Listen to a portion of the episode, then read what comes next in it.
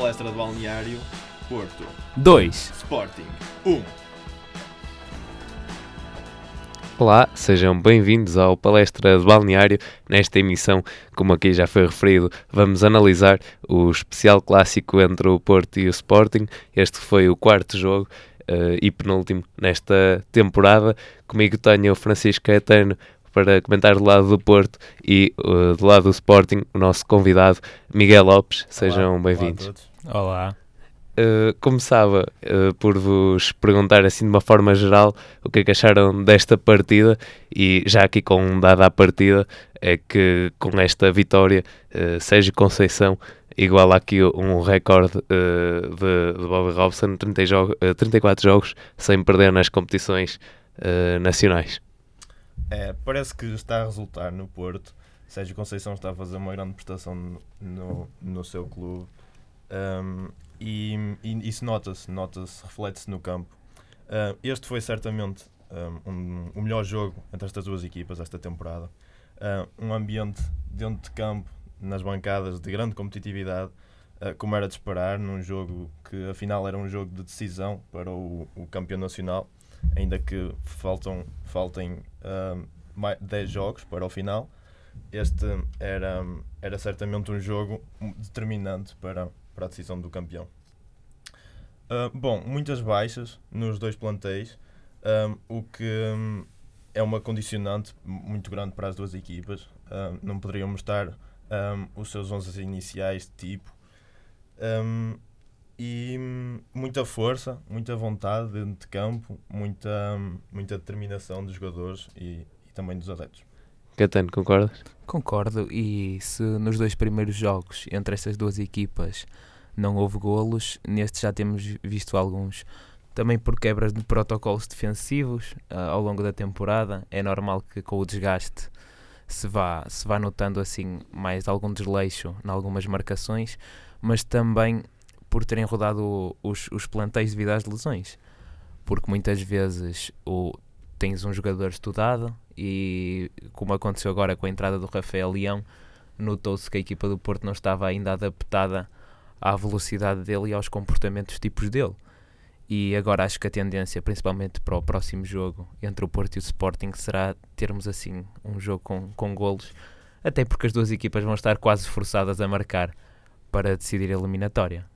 Muito bem, e só aqui mais um apontamento sobre o campeonato. Portanto, são 8 pontos agora da vantagem do Porto sobre o Sporting. O Sporting também possui os mesmos 59 pontos do que na época 2015-2016 e que nessa altura conseguiu andar ali taco a taco uh, até à última jornada, digamos assim. Achas que ainda é possível ou já descartas essa possibilidade? Como também disse Jorge Jesus, seria mais difícil o Porto perder pontos? Muito sinceramente, e também olhando para o calendário do Porto uh, e do Sporting, e hum, não nos podemos esquecer também do Benfica, um, penso que as possibilidades são do Sporting conseguir alcançar o primeiro lugar são muito reduzidas, como é óbvio, com 8 pontos de, de, de, distância para o primeiro lugar. Um, e, eu acho que também um, o, o enquadramento do Sporting, estando em três competições ainda, um, poderá ter condicionado também essa, essa abordagem. Porque o Sporting o Sporting poderá agora focar-se noutras competições, como a Liga Europa ou, ou a Taça Portugal mesmo, uh, e deixando, deixando para o segundo plano no campeonato. Certo. Uh, agora, mais uh, sobre, sobre o jogo. Uh, Caetano, o 11 do Porto surpreendeu-te? Tinha umas 6 a 7 baixas, nomeadamente também no ataque. Uh, surpreendeu? Surpreendeu mais a entrada do Otávio num jogo que parecia pedir mais por, por Corona para aproveitar aquelas subidas do Fábio Coentrão que normalmente não são compensadas. Pareceu-me que fosse que um jogador assim mais vertical e mais dotado em termos de, de controle de bola fosse, fosse melhor para, para esse estilo. Mas eu penso que o Corona não, não estava a 100%. Sim, acho que, acho que também passou, passou por aí, que era um jogador que vinha vinha de lesão e não quis forçar. Acabou por escolher Otávio. Não... Sim, mas a, a lesão de Corona também temos de ver, era na, era num dedo. dedo. Exatamente. Sim, mas acaba também. Enfrentar a Cunha não é propriamente uma tarefa fácil. Aquilo tem tendência para o choque e nunca sabe o que é que pode acontecer. O dedo é importante. Sim, mas mesmo no, no capítulo da decisão Corona uh, não esteve assim Não- nos não seus esteve, dias. Não esteve, mas Otávio também não esteve bem. Eu acho que o Porto podia ter aproveitado muito melhor aquele lado direito e com Marega, quando começava mais a descair na ala, chegou a fazê-lo. Claro que depois ter Gonçalo Paciência no meio não é o mesmo que ter Abubacar. Perde-se muito em velocidade, apesar de se ganhar um pouco em técnica e assegurar bola, mas Mas mesmo na, na pressão defensiva, talvez. Sim, exato. É por isso o Marega muitas vezes era forçado a estar no meio para sair ao central ou ao guarda-redes. Mas de resto, acho que o 11 do Porto era, era o esperado para as condicionantes que tinha. E, e, aliás, também ia-te perguntar a questão entre Ricardo se jogava ou não e Diogo Dalot. Uh, da ma- estavas- Da maneira que Dalot se demonstrou e tendo em conta a lesão do Ricardo, este era um jogo que não era para forçar. era um, jogo, então. era um jogo que ia forçar muito ia forçar muito o, o Ricardo, principalmente com o Dumbiá, que é um jogador razoavelmente rápido. Agora, se fosse, se fosse com Gelson na, naquele lado direito, não sei como se teria safado Dalot e provavelmente o Sérgio iria arriscar colocar primeiro o Ricardo. Não sei. Olha que não sei, porque temos ali, ainda que um jogador novo, temos ali um- uma grande promessa. O, o Dalot, ele, fez um jogo muito consistente, muito coeso, e hum, não, não penso que teria muito mais dificuldades com o Gelson. Sim, mas é é uma questão dali da, da experiência. Às vezes não, não se quer arriscar tanto e é melhor um jogador que já, já, está, já está mais habituado e mais rotinado para, para jogadores daquele calibre do que um jogador que veio agora da, da segunda divisão e que ainda se está a adaptar à primeira liga. Sim, sim, sim. E, e do lado do, do Sporting, já agora a vossa opinião sobre o 11 e também da, da opção que no início uh, começou assim, mas depois foi alterando. Bruno Fernandes começou mais na direita e depois foi caindo mais para o centro. Bom, sobre o, o Bruno Fernandes, eu penso que o, o Jesus quer fazer dele quase como um, um João Mário, um, colocando-o na direita para descair para o meio, um, porque é- não é claramente um jogador com essas características, é um jogador, uh, no- é um jogador do meio, um organizador de jogo, um, um médio ofensivo, claro, um, e penso que ele não tem tanto rendimento a jogar pela direita. Quanto ao 11 do Sporting, temos, temos alguns jogadores que claramente não têm qualidade suficiente, na minha opinião, para jogar no Sporting, como é o caso do Ristovski ou do Dumbia, um, que hum, à custa dessa falta de qualidade e, e o Sporting sofre, sofre com isso, com falhas de, hum, de finalização, falhas de marcação, hum, uma defesa uma defesa frágil, um ataque uh, que não, não consegue finalizar ao seu máximo potencial um, e isso notou-se, isso notou-se neste jogo. E, e assim, em termos de lances na primeira parte, uh, sem ser os golos, que já lá vamos, uh, mas o que é que, o que, é que destacam? Uh, por exemplo, lembro-me que o Porto começa ali com algumas oportunidades, mas depois o Sporting ainda consegue equilibrar também. Mas achas que Caetano, por exemplo, um, criou aquele perigo de, do gol iminente? Avisou, aquelas subidas de Marega pelo lado direito mostraram mais uma vez aquilo que eu falei há bocado, que talvez fosse aquele o caminho, eh, entrar pelo lado direito e tentar aproveitar o desequilíbrio da defesa para, para chegar ao golo. O Porto acabou por não concretizar, depois entrega um pouco o jogo ao Sporting antes de, de conseguir marcar e, e acaba por, por sofrer um bocado um pouco com isso. E essa quebra, essa quebra no Porto é que começa a ser preocupante. Portanto, depois do primeiro golo vemos que o Sporting chega à baliza, o Dumbiá tem aquela oportunidade que o, que o Casilhas acaba por defender e notamos muitas, muitas falhas na pressão do meio campo e uma distância muito grande, ali um fosso entre o meio campo e a defesa. Quando defendia e, e isso, isso gerou muitas oportunidades de perigo para o Sporting. Sim, até porque, deixa-me só contextualizar, que era para te fazer uma pergunta, Miguel, que é, um, o Porto no início atacou, tem essa quebra que o Caetano falou, e depois uh, achas que foi o golo em contracorrente, porque nos momentos anteriores foi o Sporting a atacar e a seguir ao golo, como houve essa quebra também, o Sporting continuou e depois há de chegar ao golo. Sim, eu Concordo. penso que sim, mas eh, eu acho que o, do- o gol se deve mais ao fator surpresa do, do Rafael Leão, que ele aparece ali na vindo de um, de um do lado esquerdo do campo um, e surpreendeu um bocado os defesas do Porto e ele ah, infiltrou-se ali na defesa. E, e- o Porto claramente não estava à espera, não estava à espera desta, desta alteração, pelo menos tão, tão ao, ao, ao começo do jogo, um, com a lesão do Dumbia. E quanto ao resto da primeira parte, hum, foi uma primeira parte muito, muito repartida, penso eu, em termos de oportunidades, porque eh, tanto uma equipa como a outra, antes ou depois do, do golo, tiveram oportunidades flagrantes de golo, ah, tendo um golo cada uma. Hum, o- a falha do Dúmbia, como já foi falha- falada, hum, o próprio golo do Porto, eh, eu penso que foi uma primeira parte muito repartida em termos de oportunidades. Sim, o primeiro gol que é marcado por, eh, por Marcano eh, é uma assistência eh, do, do Héctor Herrera, é a sétima esta temporada. E foi das poucas coisas boas que ele fez neste jogo. que De resto era só perder a bola. E, e do lado do Sporting, eh, Rafael Leão marca o seu primeiro golo na, na prova eh, e também eh, em três jogos e também marca logo num clássico, algo assim muito especial para, para ele, ele que ainda é júnior.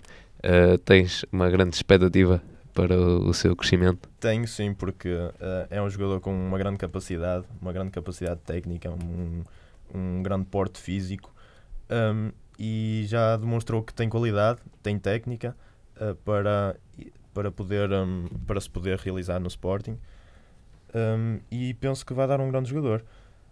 P- Queria também aqui realçar uma grande assistência do Brian Ruiz, que também teve uma, um uma grande prestação, tem vindo a aumentar muito o seu rendimento no Sporting, agora que tem a oportunidade de jogar e, e que Jesus lhe, lhe está a dar a confiança de vida. Hum, de resto, Uh, sim, uh, é, é- depois na, na segunda parte também o Porto entra logo ali a marcar o gol de, do Brahimi aos 49 minutos, a ser também o sétimo gol uh, nesta temporada, Caetano. Sim, o, o Gonçalo consegue segurar ali uma bola, trabalha bem na ala, mais uma vez na ala direita, a ala esquerda do Sporting, coloca a bola na área, o Ristovski falha o corte, o Brahimi tem sorte, se- eh, segura bem a bola, finaliza de esquerda e está feito o golo. E acaba por ser uma jogada, um pouco de insistência, um pouco de sorte, algum trabalho e o Porto acaba por, por sentenciar assim o jogo logo ao abrir da segunda parte. Mas o que é verdade também é que o Porto ah, marcou dois golos que hum, vieram de duas, duas falhas grandes defensivas do Sporting. O primeiro, ah, um jogador como o Marcano não estar, não estar ah, com, a, com a cobertura de vida na, naquela posição da grande área. Hum, e o segundo, uma falha clara do Ristovski, porque hum, temos que ser claros, porque os golos do Porto surgiram de duas grandes falhas defensivas do Sporting que, que prejudicaram em muito a equipa. Sim, mas por exemplo, no primeiro golo tu vês que o Matia corta já a bola dentro da baliza, por exemplo. É um, é um mau posicionamento, porque ele ao estar tão recuado, o Patrício mesmo que tente sair à bola, que não tentou no cruzamento para o Marcano, já tens dois defesas junto à linha de golo, ou seja, qualquer jogador que esteja na área está em jogo. Existe uma repetição desse lance que, em que a câmara grava de cima e tu vês que me- o Matiu fez o que pôde. Sim, Porque ele estava ele estava ao primeiro posto, mas estava ainda mais para a frente. Sim, mas ele colocar-se ali coloca toda a gente na área em jogo, ou seja, acaba por qualquer desvio naquela zona, qualquer jogador pode tocar a bola para dentro da baliza que não está fora de jogo, não tem aquela segurança ao não subir. Correto, mas também temos o exemplo do Brian Ruiz que ah, Sim, corta- corta aquela bola na linha. aquela Sim. bola na linha do Marega ah, que teve muito, muito proveito. Mas é uma medida extrema e eu acho que o Sporting podia ter tentado subir um pouco, se bem que se é apanhado em contrapé e o jogador não está em fora de jogo, fica sozinho para finalizar. Mas, Mas, mas eu acho que a grande falha está aqui no- na marcação do, do, Do Marcano, também, porque sim. o Marcano salta sozinho à bola, ninguém salta com ele. E lá está, também está ah, em, em causa o, o posicionamento e ah, a qualidade do Ristovski, porque é, é do lado dele, é do lado do Ristovski e do lado do Coates. Hum, que, que o Marcando aparece e faz o golo e salta sozinho. Sim, mas é verdade, na taça da Liga já tínhamos visto que o Sporting tinha muitos problemas em fechar aquele, aquele poste direito da baliza do Patrício quando, quando a bola vai ao segundo poste, que muitas vezes havia sempre um jogador, por exemplo, o Brahim ou isso, que apanhava as segundas bolas porque ninguém, ninguém, conseguia, ninguém conseguia controlar o jogador que aparecia pelas costas. E acho que já é recorrente no Sporting ver lances uh, surgirem por bolas, bolas que sobram do, de um canto, de um cruzamento, porque não há, não há aquele trabalho, não há aquela preocupação com quem vem do, do segundo poste. Uh, e, portanto, acham que é mais assim a, a descompressão do, do próprio lance, uh, porque uh, nesse, nesse lance do golo a bola saiu da área e depois volta a entrar, portanto, também aí talvez alguma desconcentração. É o disposicionamento. Exato. Um, e também nós, nós vemos que o Sporting tinha muitos jogadores na grande área, o que permitiu ao Porto recuperar a, a bola uh, facilmente depois e, e, e, originar o segundo cruzamento. Sim, mas na segunda parte, uh, quando é o Sporting a ter os seus cantos, também consegue colocar quase todos os jogadores do Porto dentro da área e daí, lá está, uh, ganhar algumas bolas quando havia alguns cortes, por exemplo, lembro-me de, de Felipe, ou que às vezes não eram assim muito ortodoxos, portanto a bola calhava, acabava sempre por calhar no jogador do Sporting. Mas na segunda parte vemos uma situação um pouco diferente, porque se nós repararmos depois da lesão do, do Marega, um, entre Reias, entre Reias e, e, por, e o Porto encosta-se um pouco mais à defesa, ou seja, é normal que o Porto, depois de uma entrada de um defesa, um, que, um, que tenha mais presença na sua grande área e que não arrisque tanto em termos de,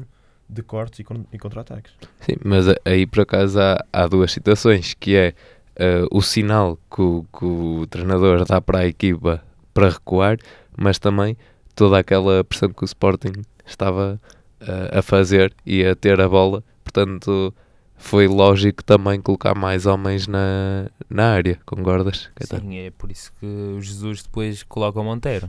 Tirou o Coentrão que já estava, estava a quebrar rendimento e estava a deixar-se afetar pela, pela pressão das bancadas e entra o Monteiro, mas mais uma vez acaba por ser lançado aos Leões. Fica ali sozinho com o Rafael Leão e é do género, resolve. Não há, não há um pensamento tático, é uma tentativa de colocar um homem na área, mas Monteiro não é um homem Concordo. naturalmente para cabeceamentos, nem para bolas bombeadas. E da maneira que o Porto estava a recuar com o Felipe, Marcano e, e o Reis, exatamente, na, na grande área, o Sporting, a única oportunidade que teria era colocar uma bola, uma, uma bola que, que rasgasse a defesa. E dificilmente, com o posicionamento do Porto mais recuado, ia conseguir essa bola. Mas penso que das alternativas que o, que o Jesus tinha no, no, no banco, já estando o Rafael Leão dentro Sim. de campo por causa da lesão do Dúmbia, foi, foi a melhor opção. Uh, Coloca-se a questão de, de poderá ter sido tarde, um, como muitas das substituições do, do Jesus desta época. Mas eu penso que foi uma boa substituição e, e que quase que fazia o golo. Sim, sim, mediante o que tinha, foi, foi a melhor escolha. Mediante o que tinha, e temos que ressalvar aqui a grande defesa do, do, do Casilhas na segunda parte, porque Monteiro teve uma grande oportunidade e Casilhas um, esteve à altura. Sim, essa, nessa jogada Casilhas atira-se completamente. Uh, que até não sei se querias também enfatizar essa descrição. Gostava, gostava de enfatizar o, o lançamento o heroico de Casilhas que se podia ter aleijado, mas faz parte. O guarda-redes tem que ser louco, já dizia o Iguita, e acaba por fechar ali o primeiro poste, conseguindo segurar um pouco através da, da coragem, um pouco através técnica e talvez 90% devido à sorte, uh, a bola que acaba por sobrar ele agarra e depois... Sim, a bola fica ali por baixo do corpo dele, Sim. digamos assim. Mas é, é, trabalho, era, era o que ele tinha que fazer e fez e acabou por ser recompensado. Se bem que Monteiro também podia ter marcado que não havia nada a dizer. Monteiro aparece lá, apanha a segunda bola e tenta colocar no único sítio em que, em que seria possível. Sim, ele aparece um bocado solto. E ele, aliás, eh, ia, ia te perguntar de, de, algumas falhas defensivas que houve a nível do Porto, uma vez que depois também há um grande falhanço. E aí, logo perguntava-te a ti o que é que pensaste naquele momento em que quase de baliza aberta uh, há aquele falhanço uh, digamos assim, de Dombia, penso eu. Pois, um, Dumbia teve duas, teve duas oportunidades na primeira parte. Um, uma delas Aliás, uh, Rafael Leão, estava aqui a confundir. Uh, foi ele que falhou a bola. Ah, pensava que estavas a falar do, das duas, dos dois lances do Dumbia na primeira parte. Rafael Leão. Rafael Leão também refletiu um pouco de imaturidade e, e falta de, de experiência. O que é normal num, num miúdo desta idade, um, num jogador deste, deste potencial. Podia ter marcado, sim. Um, foi um grande falhanço? Penso que não. Penso que não, porque foi um bom cruzamento. Uh, De- tinha a de bola ao Ruben dispor, Ribeiro. Ruben Ribeiro, exatamente. Tinha a bola ao dispor de, de marcar, mas estava desequilibrado e, como disse, era um, é um miúdo com pouca experiência e não, acho que não o devemos martirizar por, por causa desse, desse lance.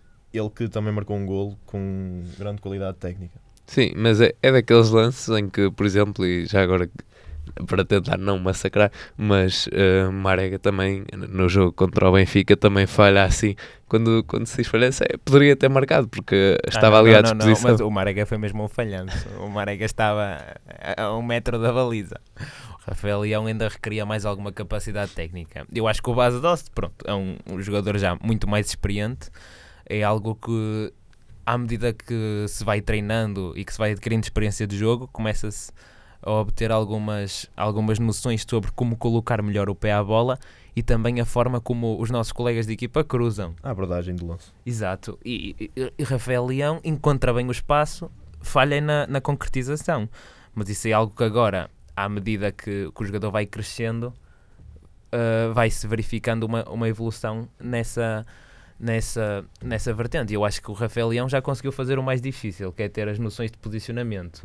Que há muitos jogadores feitos e com muita capacidade técnica que acabam por não o ter. Ele que nota-se que quando, quando entra e joga com, a par com base Dost, nota-se que anda ali meio perdido dentro de campo, porque por, por essas tais noções de posicionamento, porque ele que é um jogador com características similares vá, à base Dost, ainda que tenha mais velocidade, mais técnica, hum, é também um jogador grande, de grande porte e alto. hum, e, e também tem a capacidade de entrar para o cruzamento e, e cabecear. Sim, assim, outro lance para, para acabar estes destaques. uh, Marega, ainda antes de, de sair, uh, tem aquela bola que faz o chapéu ao, ao Rui Patrício e, e Bataglia consegue tirar, evitando assim o 3 a 1 já perto da linha. Uh, acho que o Bataglia- pensamentos sobre essa O jogada. Bataglia considerou desistir da jogada. A certa altura. Não, eu, eu penso que foi, eu penso que foi tranquilidade, porque ele não se quis fazer ao lance ahm, de, uma, de uma forma precipitada para, para, para tirar a bola dali. E foi, foi calma, foi calma e penso que foi, foi muito bem. Sim, até havia o risco depois ao querer estar uh, colocar a bola lá dentro. Uh, mas eu, eu penso que ainda havia assim 2, 3 metros, portanto não foi assim. assim tão à, À tão à queima. queima. Exatamente. Um, já falámos um pouco da- das substituições do lado do Porto, a não ser a, a saída de Gonçalo Paciência por uh, Marega, se- uh, por Abacar, peço perdão. Uh, o que é que tem a dizer sobre esta su- substituição? É natural. O Troca Gonç- por troca. Sim, o Gonçalo já estava algo, algo cansado, algo desgastado e também para dar minutos ao Abubacar. E tem sempre aquele efeito psicológico de ver entrar o Abubacar, que é um. tem reputação e tem, eh, e tem, tem um- uma capacidade física descomunal. E também ajuda assim a, a aumentar aquele nível de pressão. Na altura ainda estava o Marega em campo, tínhamos dois avançados à procura do erro e se um deles conseguisse recuperar uma bola ali, facilmente o Porto aproveitava um desequilíbrio e fazia o golo. Uh, Lopes, algum comentário a, a este facto de de repente vês ali dois avançados possantes uh, quando o resultado Sim. estava ainda 2-1? Uh, vemos dois avançados possantes e logo a seguir vemos mais um central, porque não durou muito essa janela. Um, e portanto eu penso que o, que o Porto não conseguiu um, Explorar bem explorar essa muito bem essa, essa parte dos dois avançados. Portanto, não, não penso que tenha sido- tido assim um grande impacto no jogo. do lado do Sporting, uh, digamos assim, suplente de luxo, Rafael Leão entra e, e marca. Uh, portanto, também já falámos sobre isso. Uh, e ia-te perguntar pela, pelas entradas de Ruben Ribeiro e de Freddy Monteiro. Ruben Ribeiro, que sai, uh, aqui entra por, um, para o lugar de Ristovski. Ristovski, como já falamos, que não tem o rendimento ideal para a equipa do Sporting. Um, foi uma boa substituição, mas, mas se pensarmos, quando o, o Ruben Ribeiro entra, um, é Batagli que vai ocupar o, o lugar de Ristovski. Um, penso que Bataglia, a defesa de direito na equipa do Sporting, é, é um pouco não consistente, digamos assim, porque o Bataglia não é claramente um lateral direito. Na falta de opção, Jesus confia no, no Bataglia para, eh, para para ocupar esse lugar. Uh, eu não acho que seja, que seja uma boa opção, porque parece que ele anda ali um pouco perdido, uh, não tem a arrancada que, que esse lugar exige um, e não desempenha o papel dele dentro do jogo.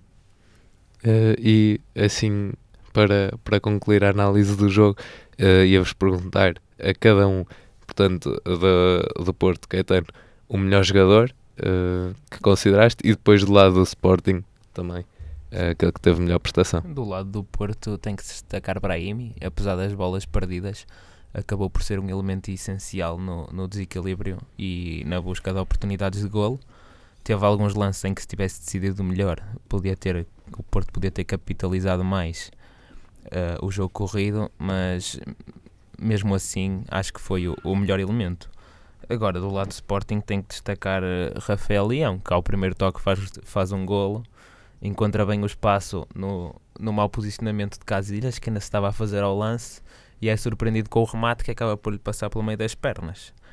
E, e acaba por encontrar espaços, por se entender bem com os colegas, e por isso merece o, o meu destaque. Lá a mesma pergunta para ti. Uh, do lado do Porto concordo, concordo claramente com o Brahimi. Um, penso que tenha sido o primeiro golo dele num clássico. Um, conseguiu desequilibrar. Também um, teve um papel importante na defesa porque veio, veio buscar muitas bolas cá atrás e recuperou muitas bolas.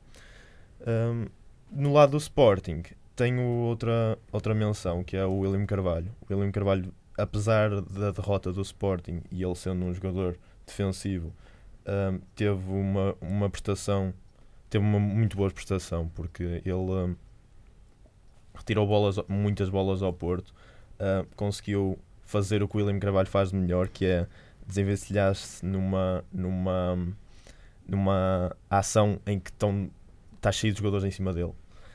Um, e também menções honrosas para um, Rafael Leão e Brian Ruiz, que com a confiança de, de, que Jesus tem depositado nele, ele tem demonstrado uma subida grande de rendimento e penso que já temos aqui o Brian Ruiz que estávamos acostumados a ver, um Brian Ruiz com uma grande qualidade de passe, um Brian Ruiz com uma grande visão de jogo, uh, um Brian Ruiz, um grande jogador. Certo, e, e, assim, não sei se querias só acrescentar mais alguma coisa acerca deste jogo, Ketan. Eu, eu até estaria à espera que dessem menções honrosas a, ao Casilhas, por exemplo, uh, pelas defesas. Aliás, uma reedição da, da defesa o ano passado, em que o Porto também acaba por ganhar e ele estica-se, por acaso, uh, tem, tem essa, é essa similaridade entre os dois jogos. Um, tens alguma coisa assim a acrescentar? Perdeu-se o Marega. Agora é um mês, um mês e qualquer coisa. Eu ouvi dizer que o Jackson está livre. assim, assim, como quem não quer a coisa. Eu ouvi dizer que ele vai estar pronto para, para a luz. Para a luz. O Marega, em princípio, sim, o tempo de recuperação estimado é de um mês, é uma ruptura muscular. Agora depende muito do jogador e do acaso. Sim, e faltam, é, é isso, faltam 5 jogos para esse jogo na luz. E aliás, uh, por falar nisso, nesses 5 jogos, se o Porto continuar. Uh, sem perder, uh, é consegue. Também pode ser, mas uh, consegue bater o recorde dessa tal invencibilidade. Uh, mas agora, Lopes perguntava-te: tu tinhas referido no, no último programa em que estiveste cá que o, o problema do Sporting seria as, as segundas linhas, as segundas opções e talvez no mercado de, devesse procurar assim melhores opções. É verdade, isso, isso foi falado no, num momento peculiar, porque era, era hum, a janela de transferências do inverno. Um, e o Sporting notou-se que gastou cerca de 15 milhões, um balúrdio, e não se reflete esse, esse tipo de investimento na, no rendimento da equipa. Isto porque com 15 milhões de euros gastos numa, numa janela de transferências, espera-se espera de uma equipa que tenha, que tenha muito maior um, rendimento, como já tinha dito, do que este. Jogadores como Ruben Ribeiro ou Ristovski, como já tinha falado. Uh, mesmo o Dumbia que já lá estava, mas não é uma opção, uma opção viável para o Sporting. Um, e lá está, como eu tinha dito, o Sporting tinha que ter investido mais uh, numa segunda linha melhor. Temos também o Endel que ainda não jogou, vamos lá ver, vamos lá ver o que é que ele tem para dar. E Misites, que pouco se viu.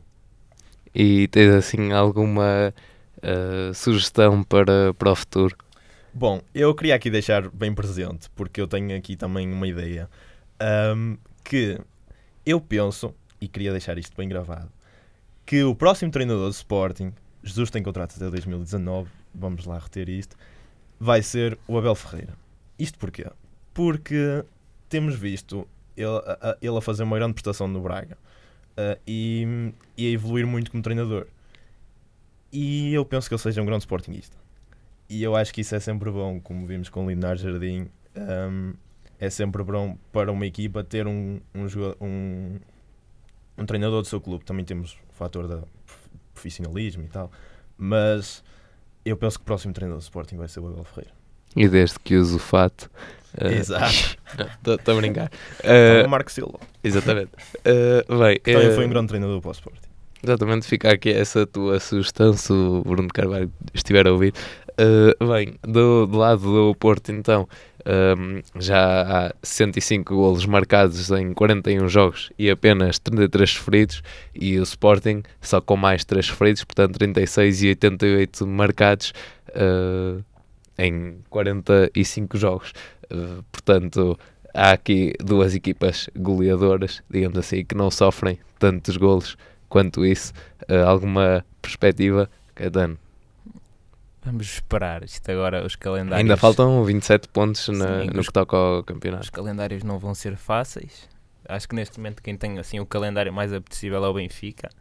Está, está 5 pontos atrás e, e, vamos esperar. Se bem que o Benfica ainda tem um jogo com o Porto e um jogo com o Sporting. Portanto, vai ser. Ou acontece uma hecatombe para algum lado, ou vamos ter o mesmo campeonato até ao fim. Bom, mas, mas eu penso que do lado do Sporting do lado do Sporting temos um, golos marcados, uh, temos uma grande um, uma grande falha nos golos marcados, porque o Sporting tem 49 golos marcados, que em comparação com o Porto ou o Benfica, que tem respectivamente 68 e 67, ou mesmo o Braga, que tem 55, uh, ah, é um resultado pouco vislumbrante, porque o Sporting, como temos visto, tem sempre ganho pela margem mínima uh, e sempre com golos ao final, ao final da partida. Uh, e isso um, nota-se na fragilidade da equipa e hum, na falta de decisão antecipada do jogo, porque o Sporting parece que se está a habituar a confiar na sorte e isso, claro, que não dá título. Muito bem, uh, da minha parte eu agradeço a tua presença, uh, Lopes, e também a ti, Caetano, neste papel de do lado do Porto.